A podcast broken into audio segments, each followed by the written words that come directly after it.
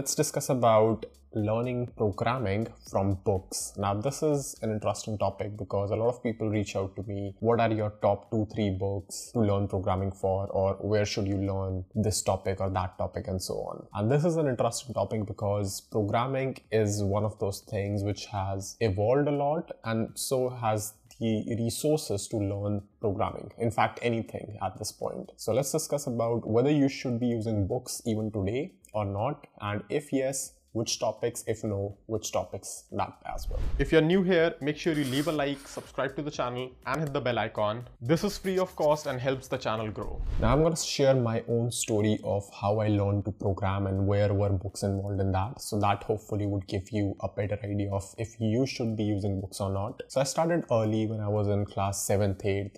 I started learning programming from blogs and from videos and from all these places on internet. But of course, I discovered that people actually write books as well for learning to code. That was some point when I was in two, one, two years down the line when I discovered that books are actually a really good way of learning to code. So I downloaded a couple of ebooks. I never really purchased a book ever. Like I just downloaded a couple of ebooks and started reading through them. Now, one of the best things a book does is that usually the authors would go into great depth plus organize everything which they are learning or which they are teaching you, right? I have also written a couple of books and I know like when you're writing for a publisher, they actually expect you to follow a certain guide and certain, they have editors in the team they have technical editors in the team. I have been a technical editor for a couple of books, so I know that as well. So what these companies follow is that they will give you a certain structure or a certain guidelines to follow, and you have to be as an author comprehensive enough as well in the book. So this is like a great part because usually, I mean, you would never really see a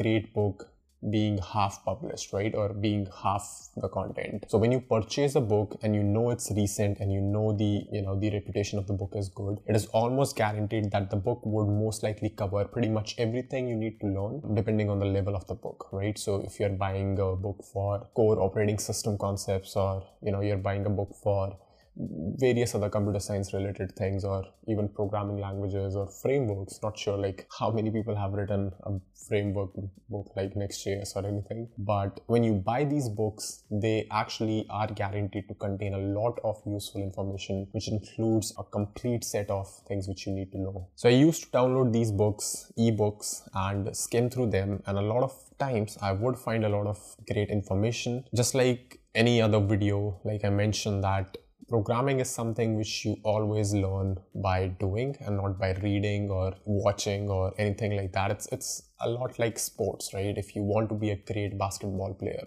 or a great football player, there's only so much you can do or learn by reading or watching for that. Sure, you can read about practices, you can read about how to build your stamina so that you're good in the field and so on, but you have to be someone who's actually doing the sport or, you know, actively participating and failing and then doing it again, practicing, building that muscle memory and so on. So it's very much applicable when you're learning from books as well. The books will teach you only so much. They are great resource, especially especially even better if they are covering some theoretical topics. But for anything practical, it's most often it comes down to how much you are using the stuff which you're learning from the books, right? Now, another thing which is important is that books are not for everyone. And this is quite relevant in my context because when I started reading these books, I realized that this is not probably the best way I learn because I need that practice element embedded right into my learning itself. So if I'm learning from a YouTube video, I need to quickly jump into my text editor and see what the output is or, you know, implement that feature which the author implemented and then tweak it a little bit. So that is, that is what was really lacking in, in the books which I was downloading and reading. And even if I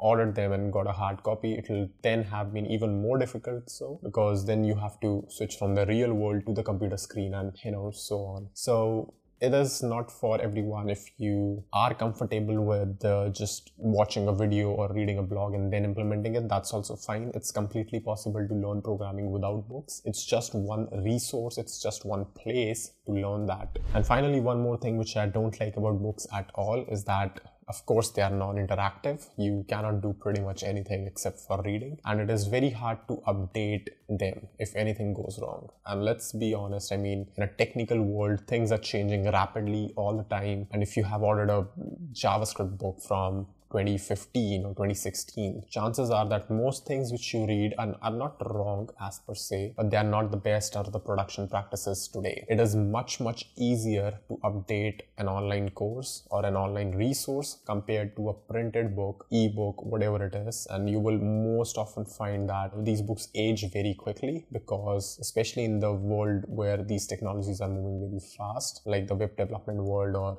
you know, even mobile application development world now. So these things actually age very quickly in terms of the freshness of the resource. So this is also one thing which you want to be very careful about is that if you're trying to learn JavaScript in today's time with a book which is printed anywhere before 2018 or 2017, chances are that you are missing on a ton of features which have been released up in the last four, five, six, seven years, which makes your code a lot more readable, which makes your code a lot more beautiful, and so on. So, you want to make sure that if you are trying to get at least one of these books which are based on a tech which is relatively new, then the book should be relatively new as well. But I do see the advantage of using books for older concept or you know the fundamental concepts which don't change over time. For example understanding computer architecture or maybe assembly or some low level concepts or in general reading about the theoretical part of things. So those things makes a lot of sense because these things are not changing over time and books like i said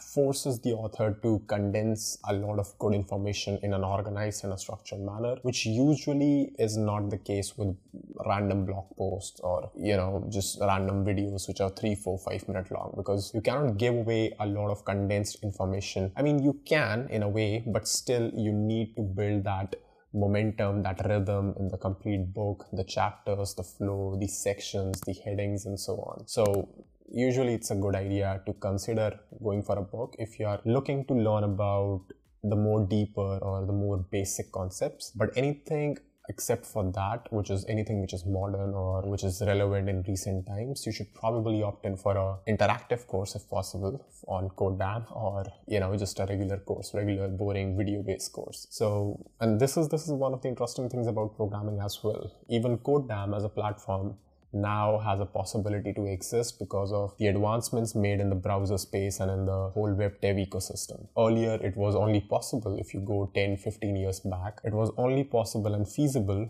to buy books and read from them and learn coding yourself. But now, with the advancement in technologies, it has unlocked the opportunity of not just video based courses, which is also available for like a decade now, but the ability to have interactive courses to learn programming the thing which I mentioned earlier that I always try to read the book and try to implement it. That's exactly what we do at Codedamn in terms of when you're taking up an interactive course, you have a video on the side, like this Tailwind, this new Tailwind course which we did, had a video embedded right inside the practice interface, right? So this is like a best way of learning to program, in my opinion, where you just learn in front of you and minimize the video, keep on practicing learn again, keep on practicing, and so on. Thank you for listening to this podcast to the very end. If you like this, I know you will love codedamn.com. Check it out, check out the learning paths, the practice area, and how you can be a better developer. Until next time.